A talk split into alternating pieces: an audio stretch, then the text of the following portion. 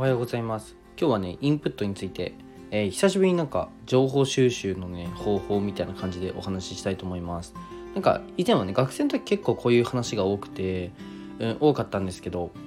まあ、久しぶりにねしていこうかなと思います。あとえっと口内炎の近況報告ですね。あのー、口が開かないっすであの昨日なんかじゅういっこ口内炎できて口内炎でサッカーチーム作れるわとか言ってたんですけど、なんとベンチ入りもね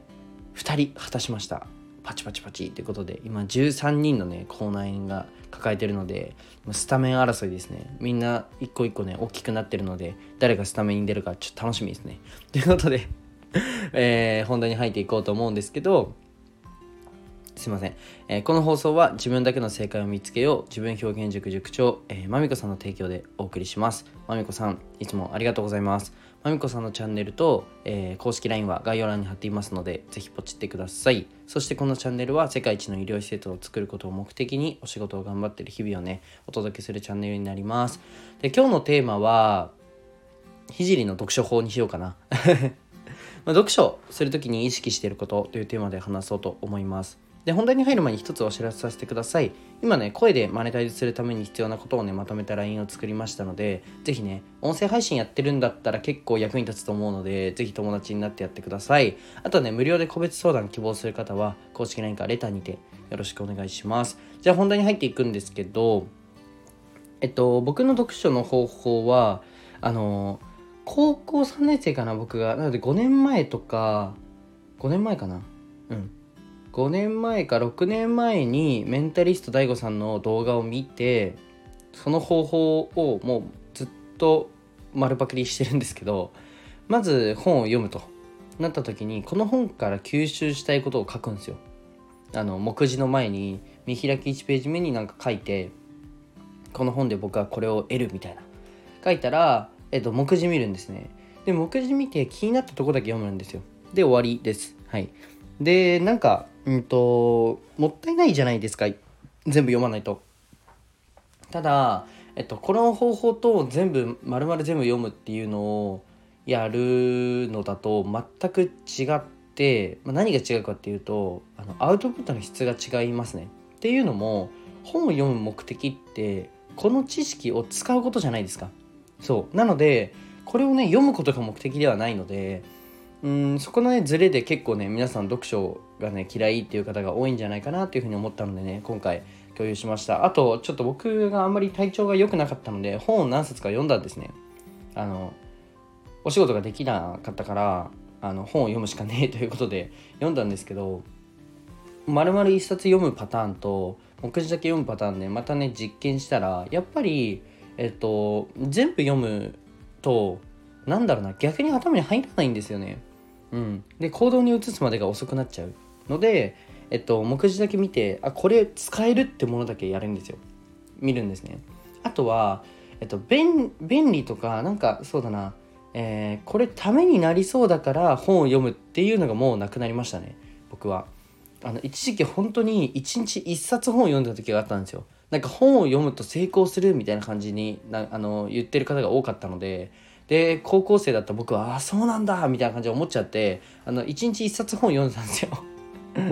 でその時にえっと感じたのが別に本読んでも成功しないんですよ。本読んでそれを、うん、と自分なりに落とし込んで行動するからあの結果がついてくるのであって本読んでも成功しないんですよ。うん本読んでる人の方が成功するその母数が多分多いだけなんでしょうね。わかんないですけど。で、えっと、僕の最近の読み方としてはまあ本を買いました。で自分この本どうなりたいかを書く。でそしたら、えー、目次を見てって流れなんですけど、そもそも本を選ぶ時の僕を、えー、考えてみると、例えば今だったら結構セミナーとか講演会とかやること多くなったのであのスピーキングもうちょい磨きたいなと思ってパブリックスピーキングっていう本を手に取ったんですよ。手に取ったというか、まあ、Amazon で調べてっていう感じなんですけど、外にちょっとあの具合悪くて出れなかったので。あとは、えー、戦略コンサルタントが大事にしている目的のドリブンの思考法っていう本を読んだのと、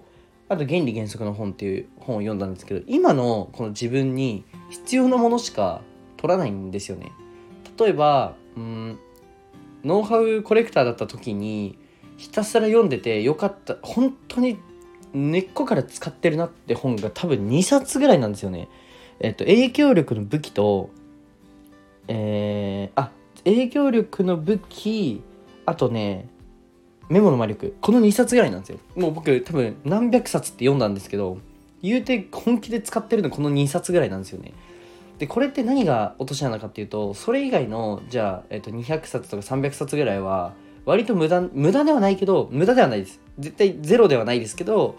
えー、あんまり自分に落とし込めてない。でなんでかっていうと、もう全部読んじゃってるから。で使うのではなくて入れるベースで読んじゃってるんですよね。